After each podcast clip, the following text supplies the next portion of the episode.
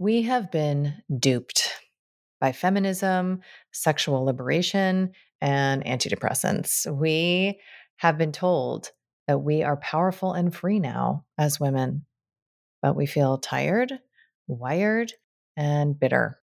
We're mostly eating right, exercising and meditating, wrangling to do lists, and arranging playdates.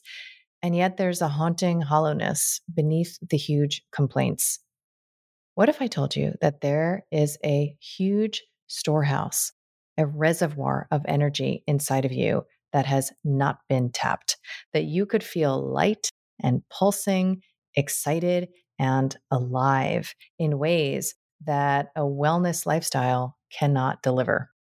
That you could trust yourself, that the world could feel safe, and that unexpected and expected delights could start to illuminate your path.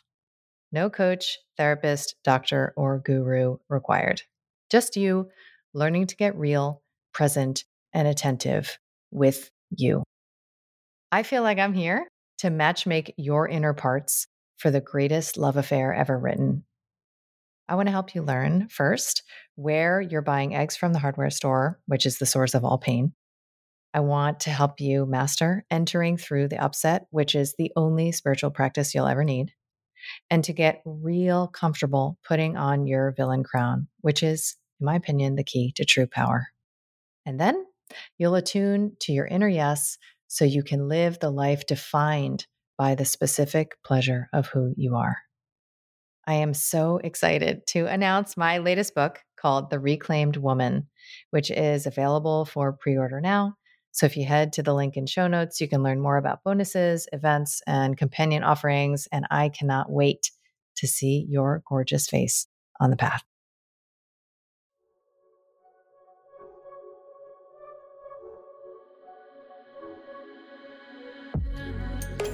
I'm Dr. Kelly Brogan.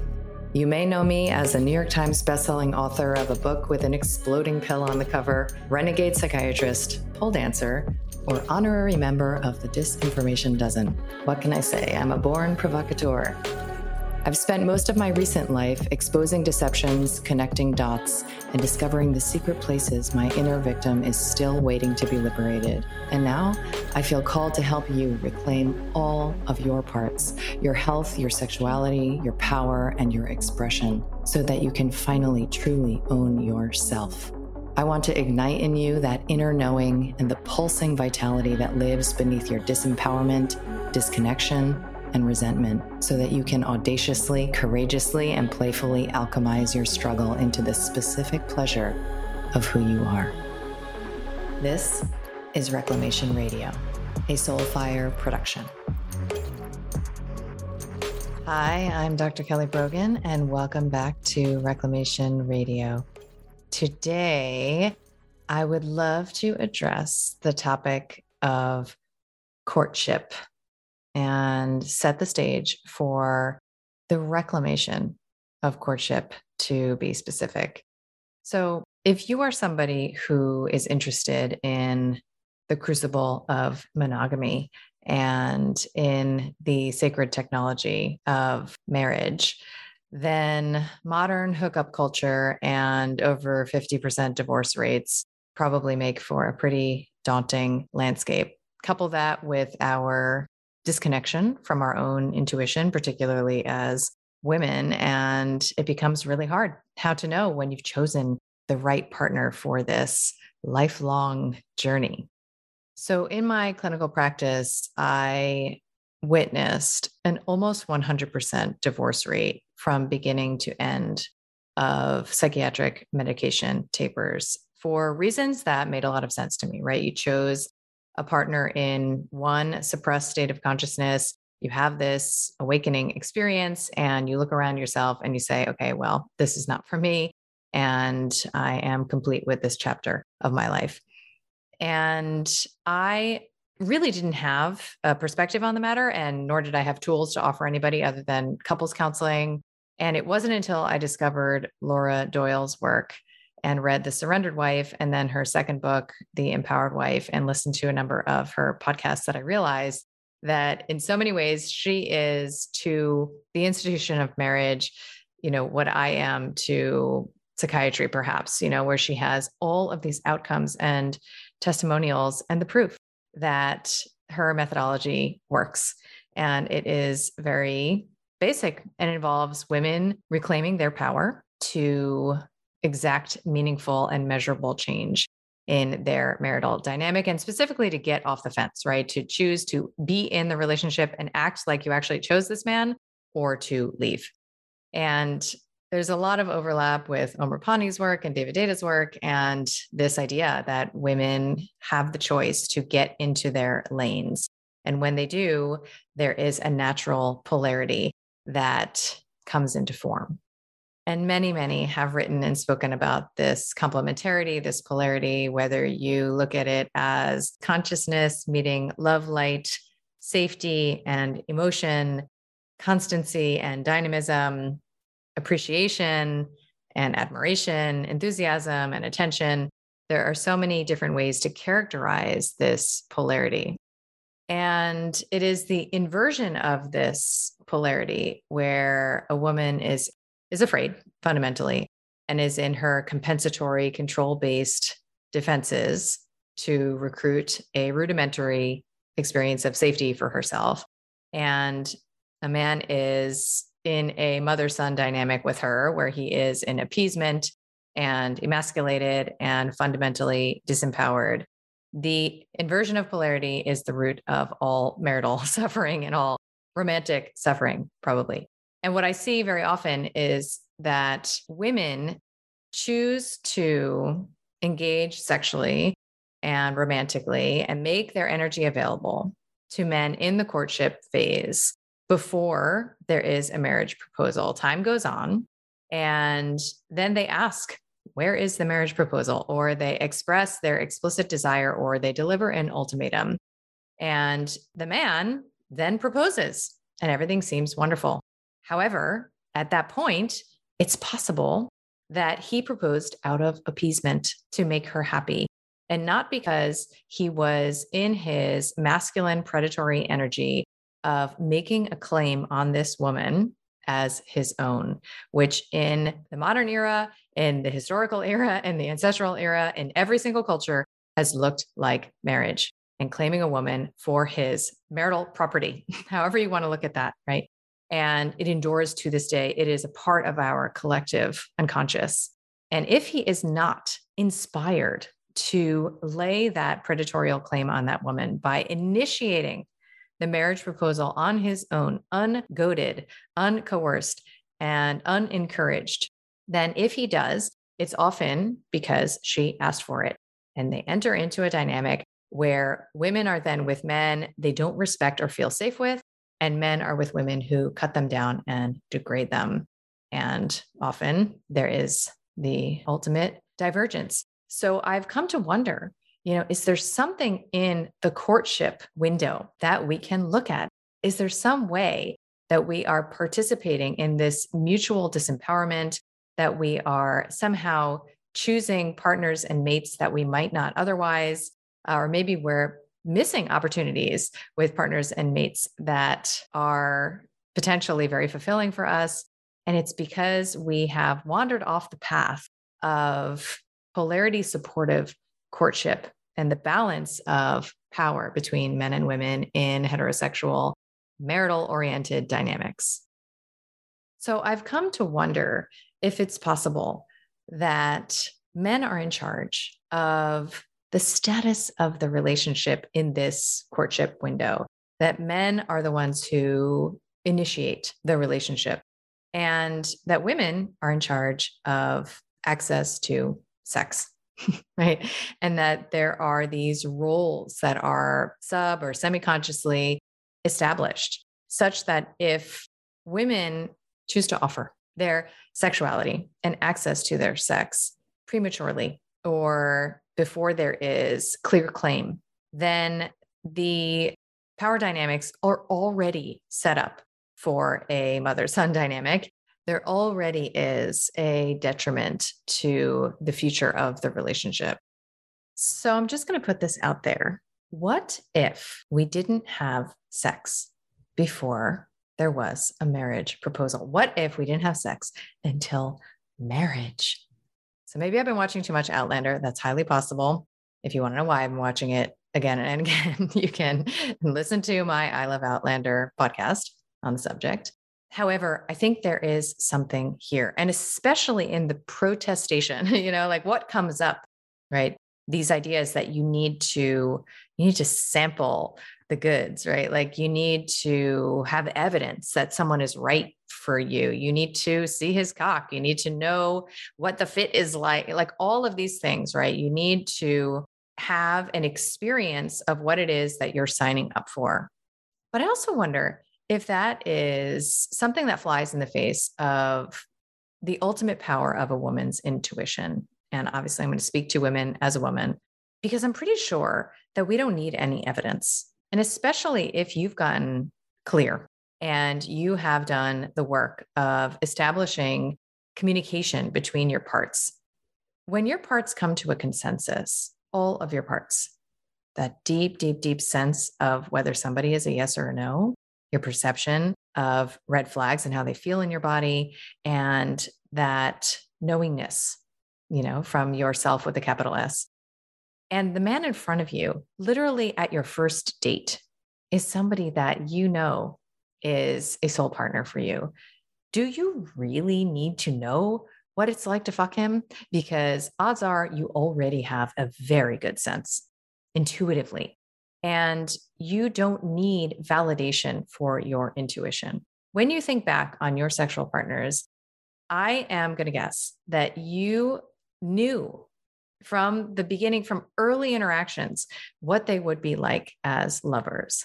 And anyway, is this some sort of like ones or zeros performance, or is this somebody that you intend to merge and grow with in the experience of your own sensuality, sexuality, and embodiment?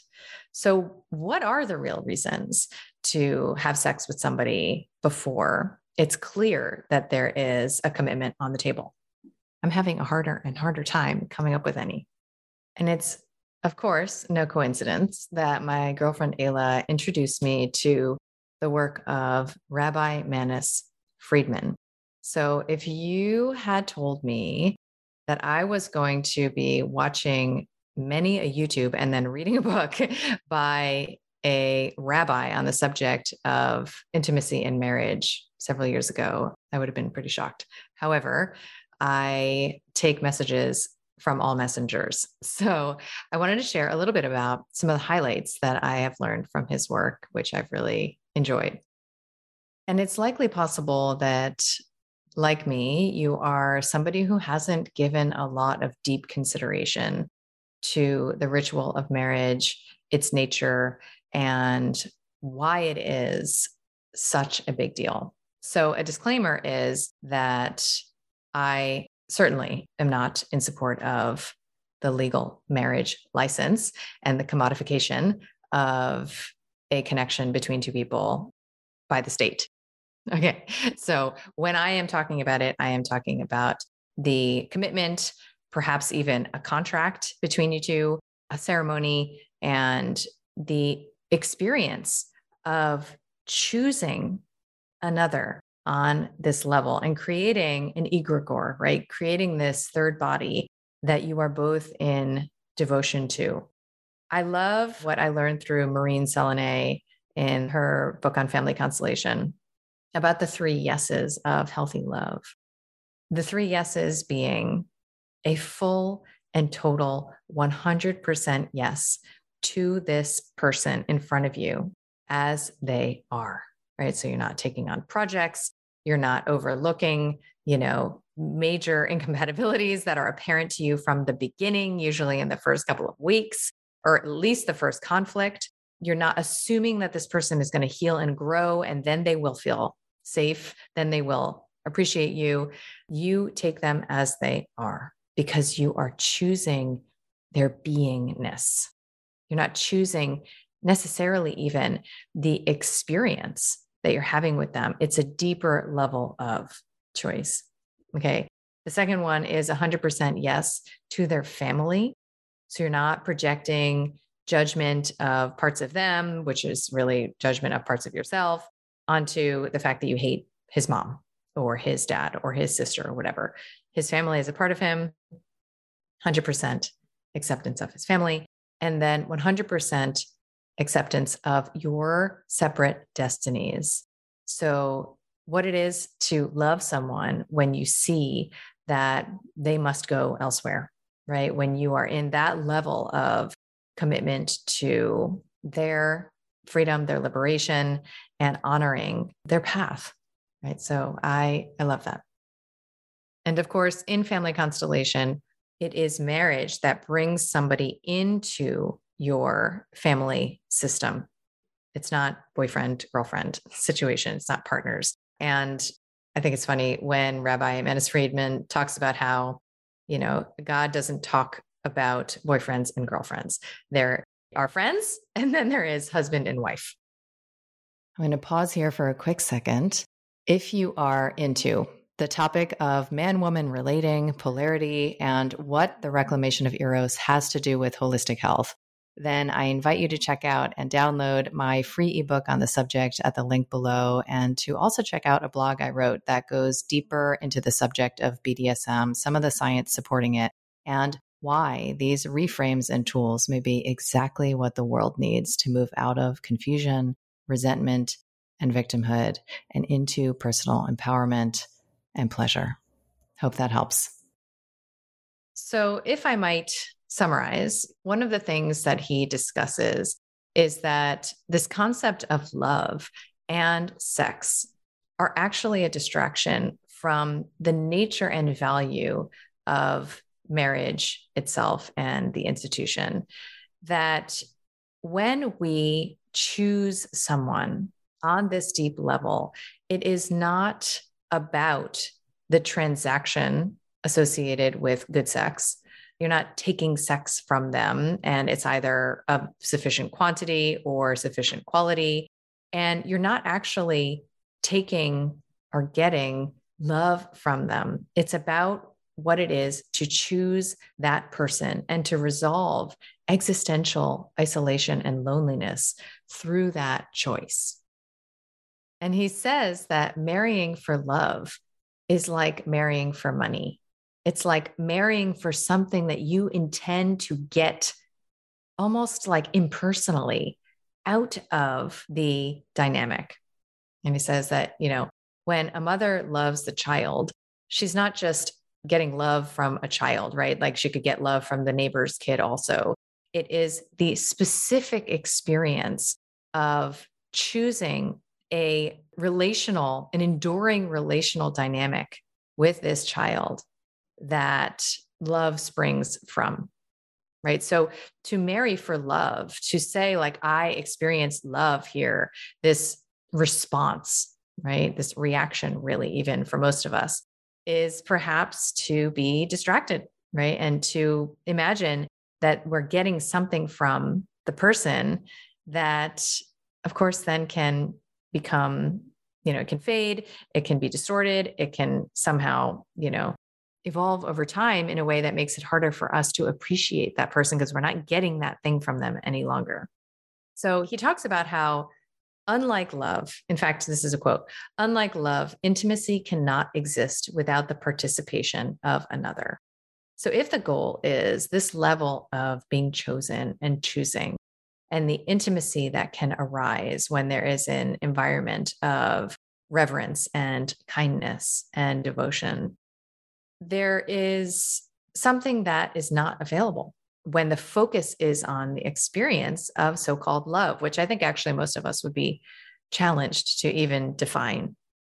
So he talks about how, you know, it doesn't take two to love, right? Like you can put love on someone, you can have unrequited love and want love from someone. And you can have a totally individualized experience of love for another person. It does not take two. And he talks about how intimacy is a totally different form of connection than love, which is, according to him, an emotion, it's a reaction. And that love, he says, emerges from and stems from intimacy itself. And so, if there is kindness, generosity, and reverence, then what's not to love? He says, you know, like it, it kind of is an emergent phenomenon. And he even suggests that we rephrase the romantic expression, I love you, as you, I love. You, I love. So, if the sacred intention of marriage is to move beyond the self in devotional service to the other and to the connection between both of you, there is a resolution of transactional need meeting. So, this is what I think Deida would refer to as the third stage of relationship, as opposed to the me centered first stage, like I'm going to get mine, or the negotiated need meeting of the second stage. So it is a spiritual practice, it is a sacred space, it's a, a devotional form of offering the self. And it's perhaps in this type of complementary union where a man gives and is admired, and the woman receives and is appreciated. And Amarpani says that the woman offers her enthusiasm and the man his attention. And it's in this complementarity that true belonging can be found. So, through this lens, Rabbi Friedman says that dating is to simply see if somebody is your husband, and that's it. and it's an opportunity to assess how it feels to be yourself in their presence, and that there is a preordained experience of recognizing the person with whom you can be yourself to such an extent that you can finally offer your whole self in service to them and to the marriage. And so my sense is he doesn't feel that dating is really necessary. And he makes some, I think, helpful suggestions, including the basic restoration of acts of respect, right? So, one of the things he says that I've actually been thinking of, even with regard to my children now that I live in a two story home is you don't like talk at someone from another room, right? That you get up and you walk over to them and you show them that level of respect and intentionality. That these kinds of gestures and habits are part of the fabric of a restored, intimate dynamic. And they seem so mundane, but I'm sure that you can all relate, you know, to talking at somebody especially a husband or wife, a partner from the other room. He recommends that husbands and wives have sex with the lights off, with no music, with no distractions. And this I found really interesting. He suggests it as a resolution of the objectification that can happen when you're using your sense of vision you know, to take somebody in, the separation, right? So that when you get to the end of a lovemaking experience and you find yourself wondering, like, how was it for my partner? That is symptomatic of this disconnection. You weren't there enough to know how it was for them. I mean, it was just both of you there. Shouldn't you know? It was an intimate communion. And so he suggests that when the lights are off, when there's no music, when there's no distraction, you have an experience of simply being, you know, soul to soul through this body with another person. He also suggests that you don't share your bed, you know, with your partner, with your spouse, and that there is an effort made to go over to their bed or their bedroom. And he, of course, suggests that the man initiates the commitment. And he suggests that this is done through, you know, what I'll call a matchmaker for lack of the proper cultural term.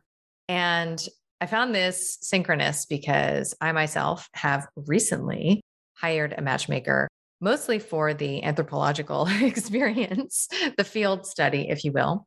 And also because I recognize the wisdom in this very common, especially in more denominational religious spaces, a very common practice of having a third party to midwife the early interactions and to eliminate so many of the you know potentially unnecessary harmful injurious or unpleasant feedback experiences that might attend a date that was not mm, worthy of a second consideration by one party. Right? Because with a matchmaker it's like a safe container. It's a safe space. And you have somebody who you report to, both report to, And when the woman expresses her desire for a second date or for marriage, then it's communicated that it is time, you know, for the man to propose and to initiate that. And that is customary. To me, that's starting to make a lot of sense. And, you know, in the way that BDSM creates the conditions for safe erotic expansion, especially for those who have histories of boundary violations or trauma or, you know, dissociation, that kind of a thing matchmaking and you know its more embedded cultural contexts creates the safe conditions for early courtship creates a structure. And i also had never really been on a date before in my life. You know my previous relationships have emerged organically from the field. And so i thought you know this could be fun to play around with different energies that I bring to the table, different experiences of what it is to attempt to lead the conversation versus surrender to the flow of the conversation what is worth sharing? You know do we really want to talk about our past romantic histories or is it worth just showing up as we are in the moment and feeling into that knowingness? So as i come into deeper appreciation for the potential of a properly polarized and sustained man woman relationship and what that requires specifically of women to support. I see that there is also work to do. There's cleaning up to do in the courtship space. And I do wonder if it has a bit to do with the gatekeeping of our sexual energy until and if the partner that we are interested in has gotten in touch with his predatorial claim and his desire for commitment. Because if it's not there, there's probably a good reason. And nobody has to explain themselves. It just isn't there. And that doesn't mean that he doesn't love you and want to be with you and even spend his whole life with you. But if he's not initiating that commitment of his own accord, and really, moreover, if you have to ask, it's probably a no. That's what I've come to, right? Like how do we get into deeper connection to our own intuition so that we can properly assess as women the potential of the man in front of us for partnership and trust him to make the decision when the time is right and hold our sexual energy at bay until then. I know this is a controversial thing to put out there, but obviously it's nothing new for me. And, you know, having been celibate for some time intentionally, I have found this commitment to myself, oh, I don't know, to put it mildly, revolutionary. I mean, what has been unlocked in my own capacity for self discovery, creative expression. I mean, I am essentially a, an entirely different person. My self concept has evolved immeasurably since that energy has all been swirling around in here. So, obviously, it's a bit easier for me to see the value in holding out until it's clear. But I really think it's more of it just has the same elements of so many other of the reclamation dynamics of, you know, this maturation of man woman relating of what it is to be an empowered woman and what it is to come into intentional choice in this space it just makes sense that there's something the pendulum has to swing you know from where it is now where we think what we're doing is engaging in free sex in the liberation of our pleasure and what we're actually doing is potentially you know creating the conditions for our own disempowerment. So doesn't that sound familiar? All right stay tuned for the chronicles and i will be sharing updates on the subject as I gain more insights into what it is that we are able to see now that might have been more difficult to perceive even a year or two ago. And how there may be a new spin on old practices and an old story that allows for the integration of everything that we've gained from the exploration of these different poles. All right. Talk to you soon.